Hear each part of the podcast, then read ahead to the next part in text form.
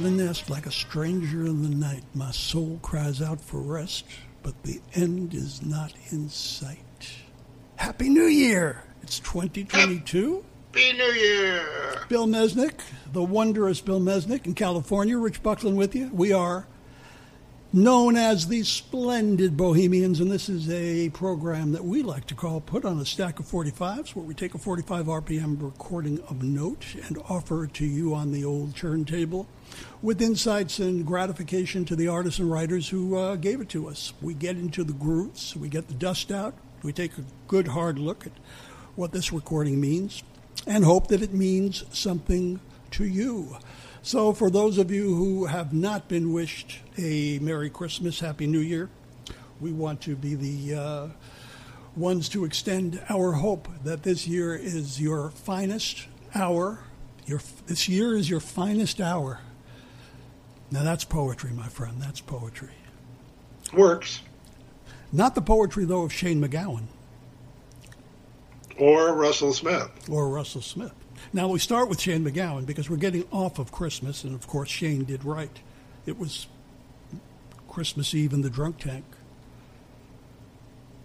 The old man said, Don't think I'll see another one. And then he sang the rare old Mountain Dew. I turned my face away and dreamt about you. The Amazing Rhythm Aces have been on my radar since 1974. Five, but I saw them in 73 at the Lone Star Cafe in New York City, where I thought they were certainly one of the best live bands combining uh, a blend of country, rock and roll, rhythm and blues, reggae, folk, and even uh, Tex Mex. This was a real lively, creative bunch of guys headed by an amazing singer songwriter named Russell Smith. And this recording we're going to attempt to capture today is called Dancing the Night Away. Dancing the Night Away on the ABC record label from 1976. It did not chart, and um, the B side is If I Knew What to Say. Beautifully said. And for a record that did not chart, it certainly got covered a lot it certainly was covered. Um, covered by Johnny Lee, who well, we uh, have done a podcast about in 1985. Yeah, but uh, I think the best covers are by um, Tanya Tucker, Leo Sayer, Crystal Gayle, the Oak Ridge Boys. Those are great cover versions. I, I, have always appreciated Tanya Tucker, and her version of this is, is wonderful ocean, looking across the water. Everything is beautiful here, but I still don't feel like I ought. Things we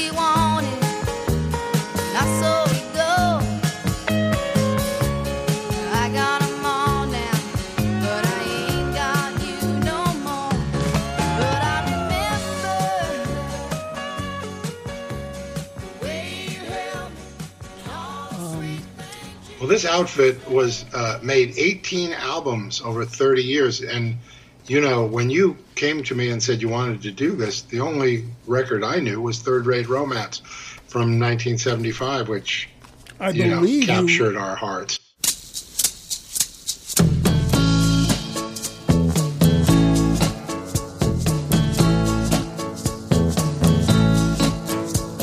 Sitting in a tiny table in a restaurant. She was staring at her coffee cup. He was trying to keep his courage up by applying booze. Talk was small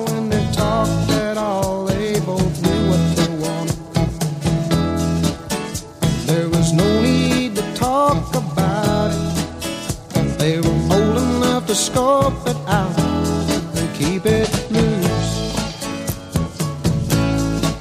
She said, You don't look like my type, but I guess you'll do. Third rate romance, low rent rendezvous. He said, I'll even tell you that I love you if you want me to.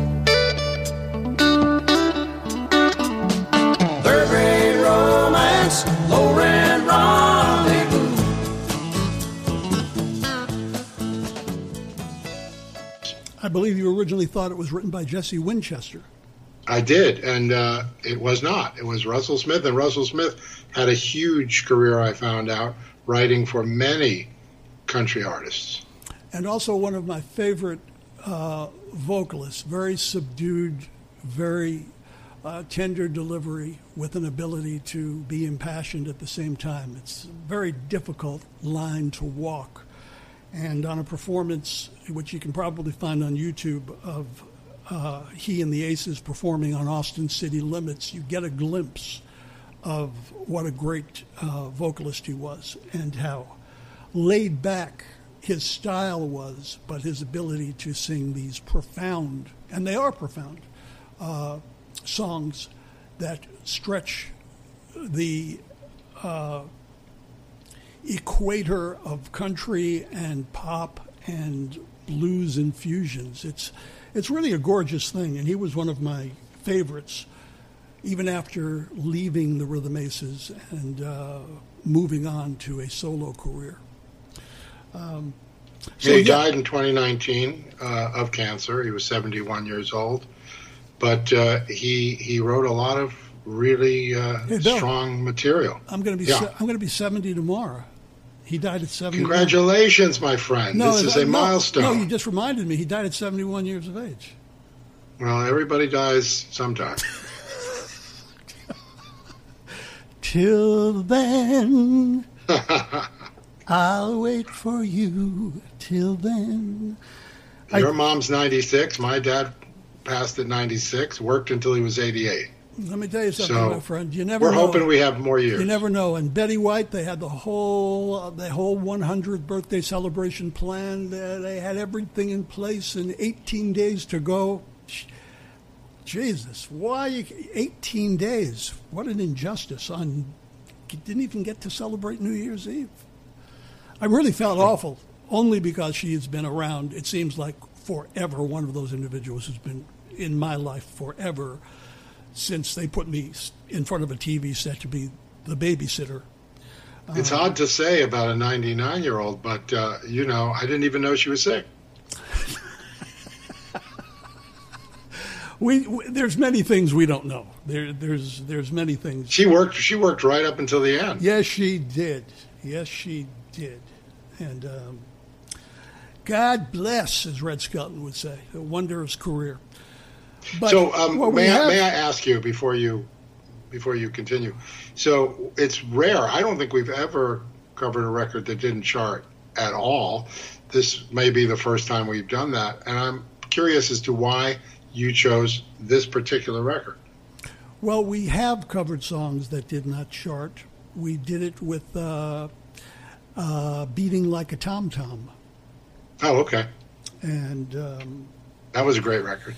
I think that this particular song captured my attention due to its extreme uh, devotion to being a pop song, to being a country song, to having a magnificent hook and a vocal performance that anyone can identify with. And it is extremely romantic. Very surprised it was not a hit for them, uh, but am not surprised whatsoever that it has been covered multiple times. And my favorite version is uh, Tanya Tucker's version. I think she's a wonderful vocalist. It's also been covered by the Oak Ridge Boys, Johnny Lee, who we recently did a podcast on, the Oak Ridge Boys. Did I mention Leo Sayer? Uh, no. Remember Leo Sayer? Just a boy. Yeah, um, he was just dancing, a boy. Dancing, dance night away. I swear, it's so strange. You make me feel like dancing. Did you watch the documentary on Robert Stigwood? Not yet. Yeah, it's a great. I highly recommended. But I say that because no matter how great the Bee Gees were, they they never outlived that entire. Uh, that entire success, which turned into no, they curse. went through many manifestations, but that one was so huge. So Leo Sayer suffered a similar fate after recording a wonderful album where the song "Just Just a Boy," "Just a Boy," giving it all away. What, what is that song? And I you. That's What's the name of that song? Boy, that's your. I can't even get a handle on the melody. That's Leo Sayer, I believe. I believe. um, Russell Smith went solo in '78, and he signed with Epic in 1988. He he did his highest chart hit was number 37 I wonder what she's doing tonight. Not to be confused with the Barry and the Tamerlanes 60s hit, I wonder what she's or doing the, tonight. Or the or Tommy Boyce and. Tommy Boyce and Bobby Hart, writers for the Monkees and many other artists. It's a popular title. It's a popular title, and a uh, and a thought that many uh, a, a, male has had, and uh, if you change the gender, many a female has had. You can't help but wonder It's part of the human condition. Um, Russell Smith was producing for Sam Phillips in Memphis, and that's how we met Jesse Winchester. And they are connected in that sense that they went and they uh, they toured together and became very very friendly.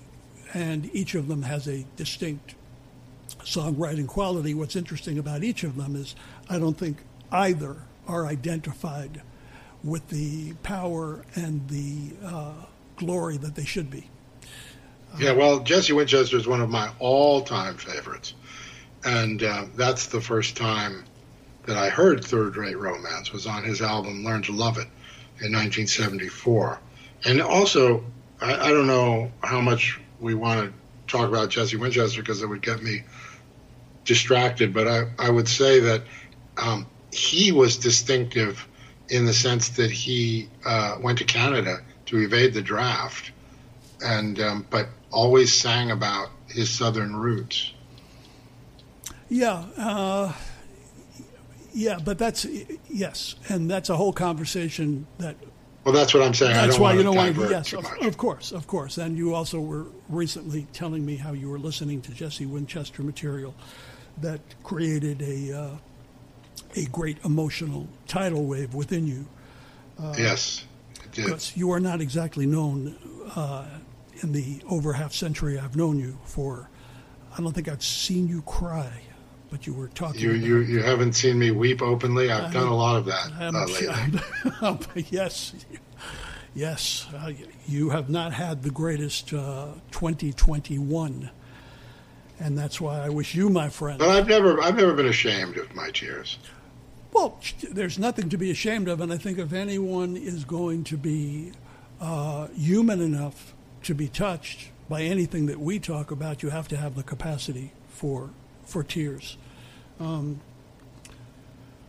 you and I, prior to this conversation, were talking about the film "Don't Look Up," which is currently on Netflix, and there is a magnificent scene of Leonardo DiCaprio driving in a car with Jennifer Lawrence as the end of the world is coming, and Timothy Chalamet, and um, the song "Till Then," originally recorded by the Mills Brothers, comes on, and he's depicting the origins of this song and how it fits perfectly within the nuance of the end of the world and what sacrifices human beings have made and why these things are important. It's a brilliant, brilliant scene, and I immediately began to to cry.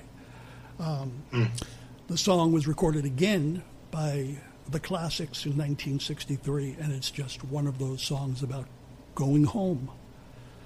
Uh, originally written during World War II. So, right. if something can make you feel like you've come home, then that's I guess that's what it's all about, right? And Russell Smith had that great capacity.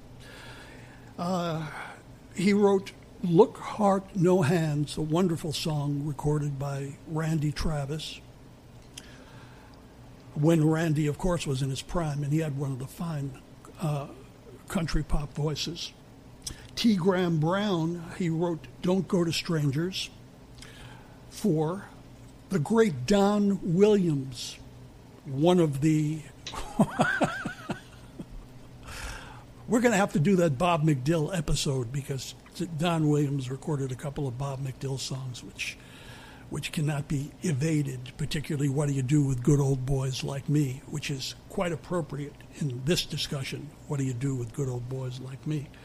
But Speaking Don, of tears, I remember one time um, drowning in tears listening to Randy Travis sing uh, Forever, Ever, Amen um, as Shemaine was cutting my hair. Not only a beautiful not only a beautiful vocal performance, but a moment that creates those type of motion picture moments in your own life. And I can imagine it must be very difficult to, to hear that song. Yeah. Don Williams has that capacity to bring you to tears as well. And the uh, Russell Smith song he wrote for him is titled Heartbeat in the Darkness. He wrote for Ricky Van Shelton a song titled Keep It Between the Lines.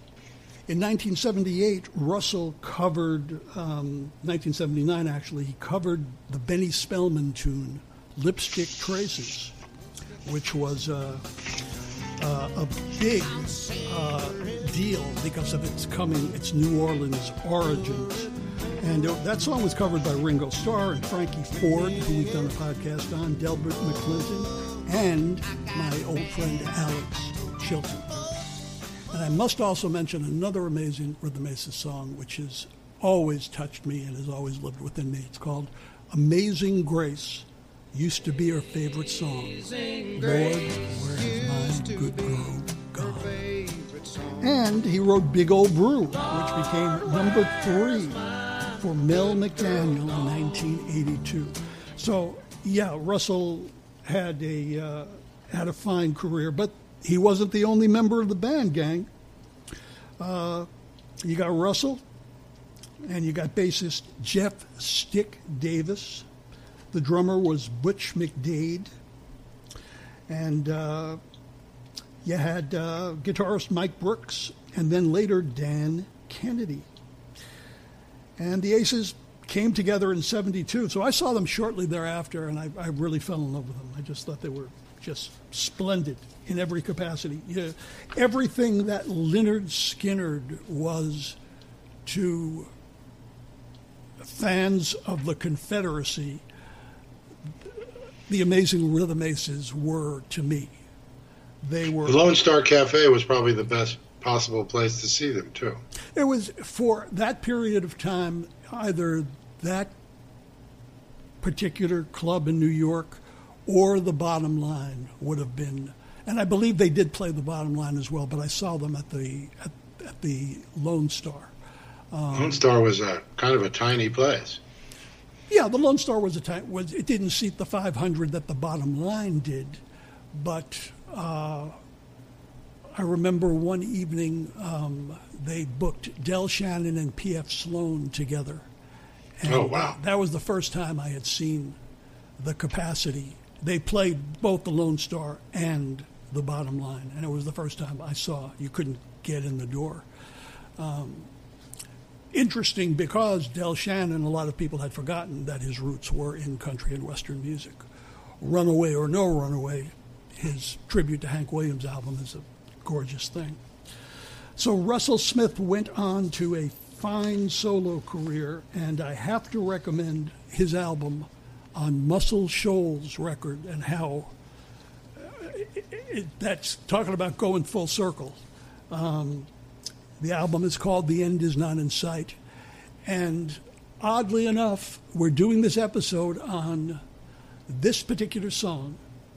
Um, but the end is not in sight is my favorite amazing rhythm aces tune.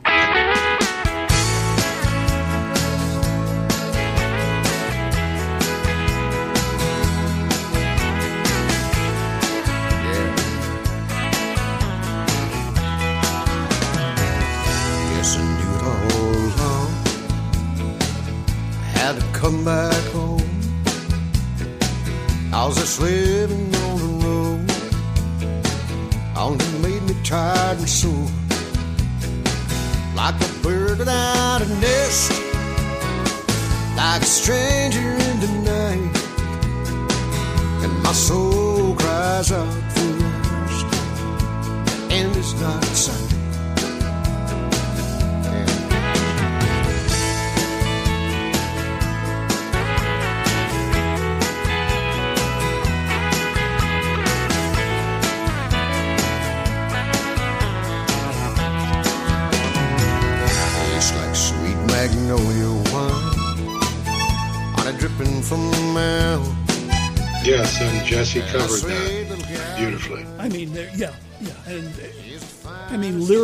spiritually, it, it, it has it all. And um, when when Russell passed away, I, I recognized, as I did when Jesse left us, and these are all recent passings, and it, it's no, it's quite obvious that we are going to endure these passings of of. Uh, creators that we have grown up with and have influenced us dramatically. We're going to encounter them on a regular basis now as, uh, as time continues. Um, that the attention paid to many of these artists is limited in comparison to artists, and this is just my humble opinion, half as talented as those who worked so diligently. And I will include Kinky Friedman in that in that grouping. I will include I could I could go on and on in a list of country artists and voices, and of course pop voices. But um, the attention paid is interesting, especially when you read obituaries. And I was interested after you had spoken about your experience sobbing over Jesse Winchester. I went to the New York Times obituary where he was identified as a Jesse Winchester, thoughtful singer songwriter, passes at age blah blah. Thoughtful. Yes, well, I think I think you know, i i to your point, a lot of huge success um, has this surface component, whether you call it charisma or you know, or the the outer uh, facade um, that attracts interest. Now, to be truly great, you have to have the goods as well, um, and the ambition and the creative fire and all those things to sustain. But um, I think what brings people to the table is a lot of times you hear. This is why MTV was so majorly successful. You know, I mean, who knows whether Madonna, because Madonna, you know, was something to behold. But in our age, we did not have the ability to witness artists performing in person, and it's not until they hit Hullabaloo or Shindig that we even knew if they were black or white. So, as with the cell phone and the ability to see everything instantaneously now, a great, a great piece of wonder. It happened with Sinatra too. The voice, Sinatra, but he was also he had these looks, But it was very these blue eyes. But, but, but the These- first yeah. The first thing that was always mentioned about Frank Sinatra during the time you are referencing is how thin he was. And we're not talking about David Bowie type thin.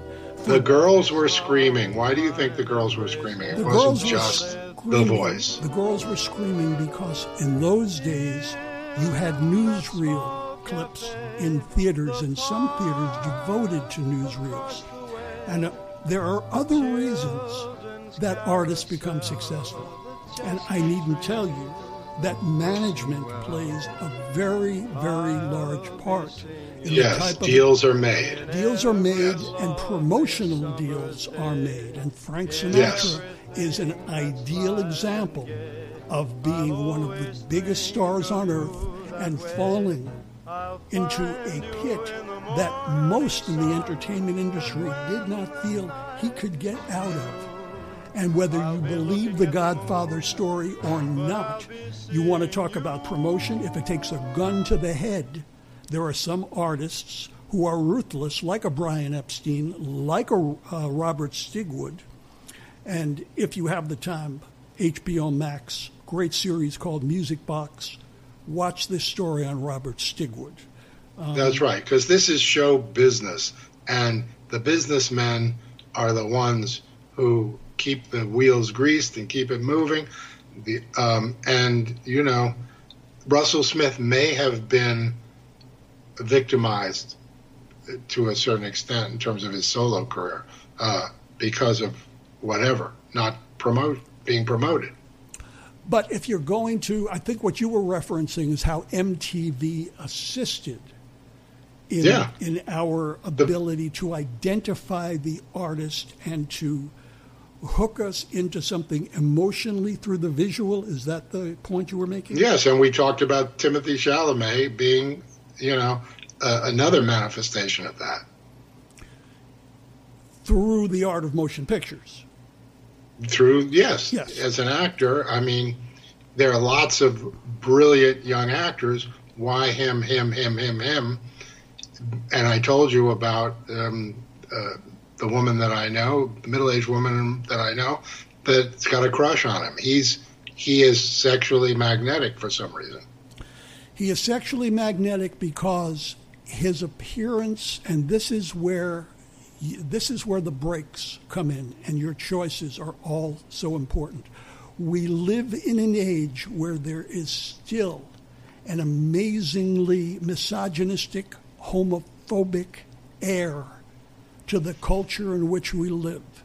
And the performance he gave in Call My Name rendered him viable to a segment of the of the viewing population he ordinarily would not have attracted.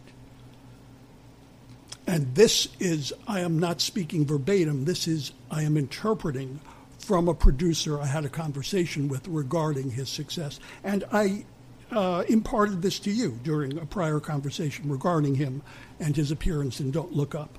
It is his validity as that gay man that provided the opportunities for agents and others to go. That type of bravery needs to be rewarded, and he's being rewarded. Whether he has, are you saying? Are you saying he he he he he presented as a gay man, but now he is a um, uh, uh, cast as a heterosexual leading man? Yes. So that was the, the that was the conduit.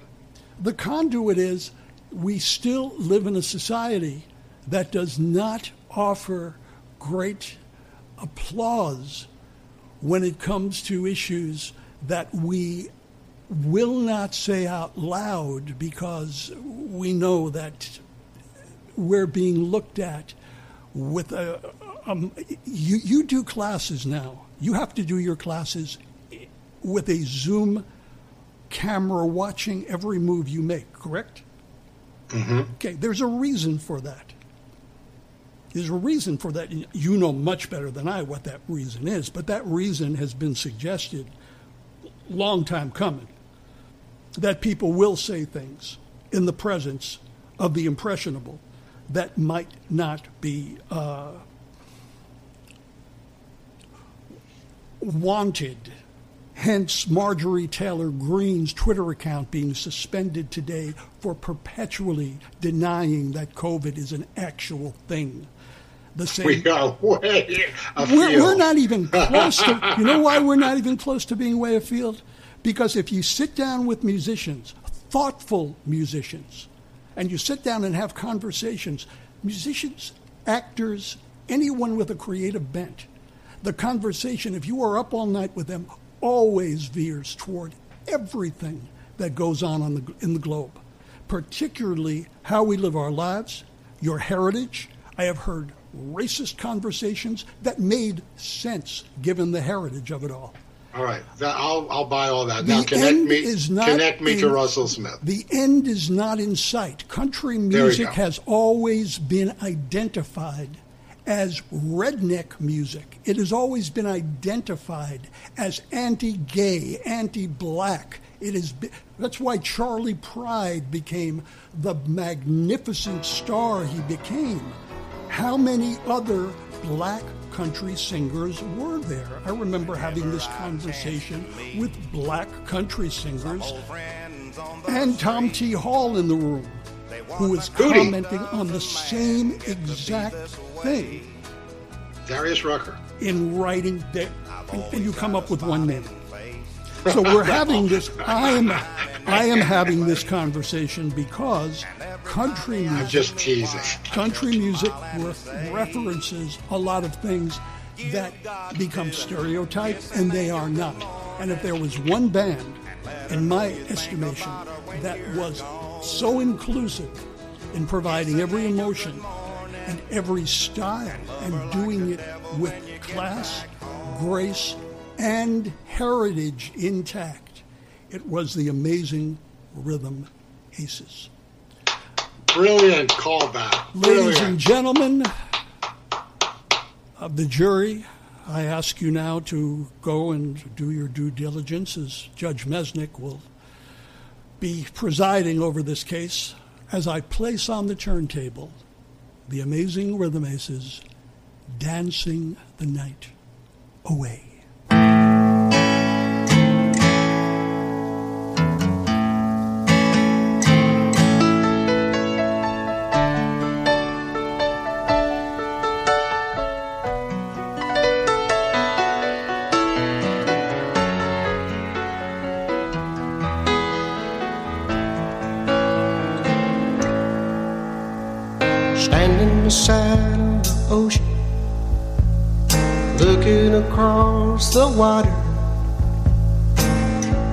Everything's beautiful here, but still don't feel like I ought Things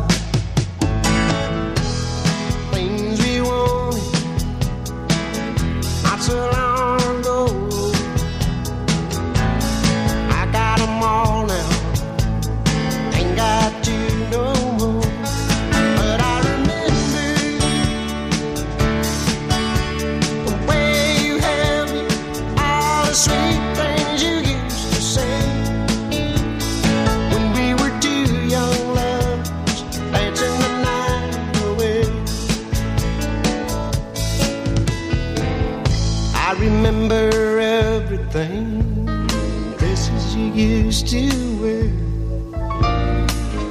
Look so right and graceful, you seem to flow right through the air. I look so fun and dancing, but you love me anyhow. I guess I could find somebody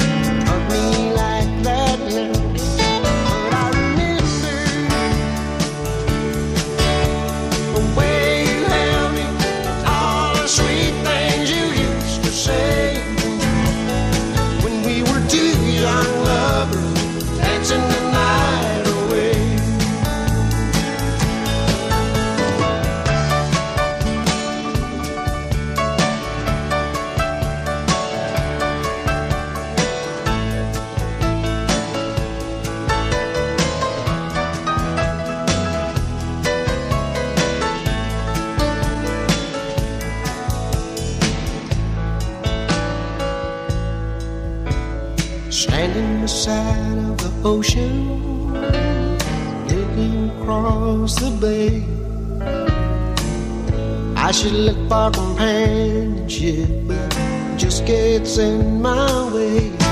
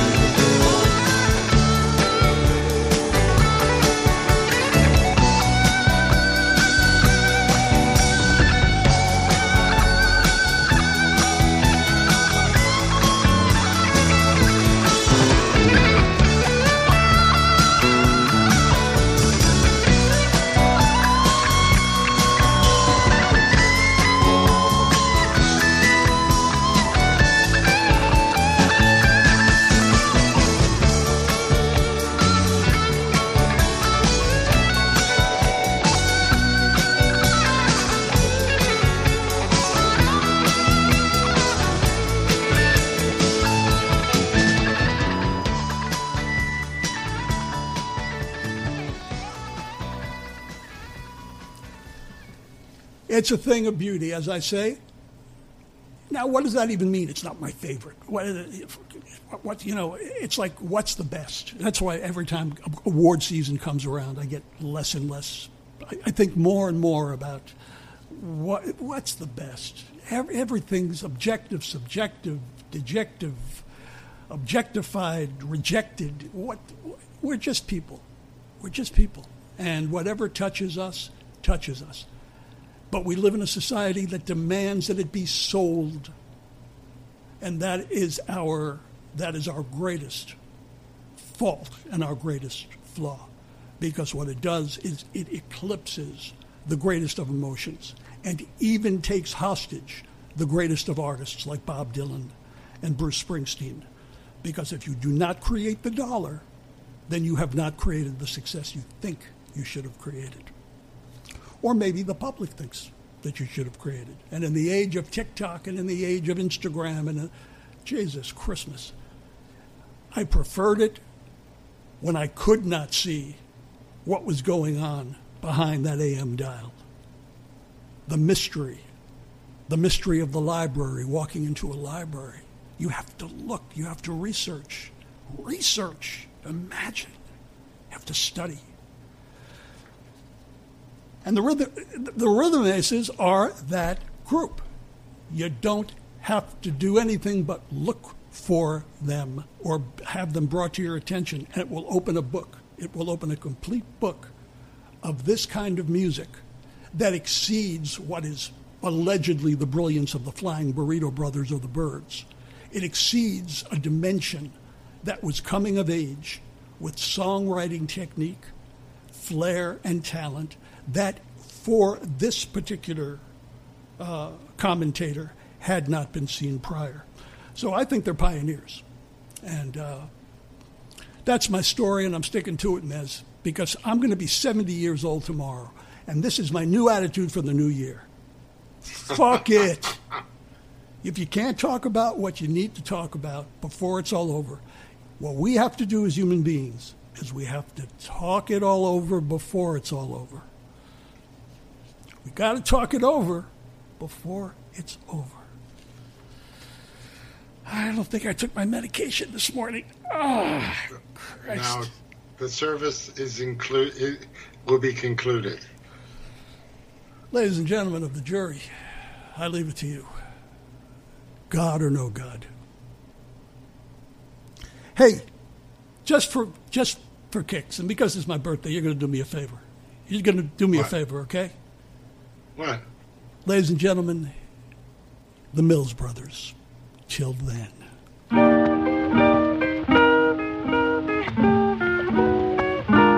Till then, my darling, please wait for me. Till then, no matter when it will be, one day I know I'll be back again. Please wait. Till then, our dreams will live though we are apart. Our love, I know we'll keep in our hearts till then. When all the world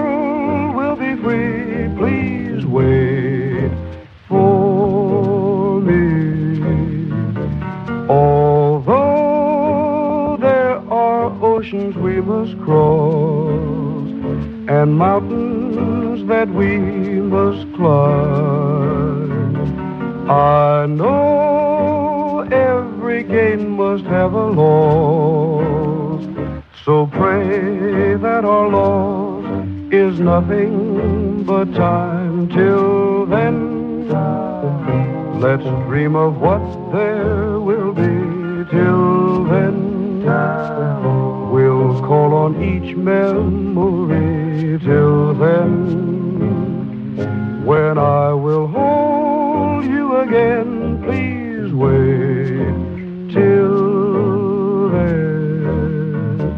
Although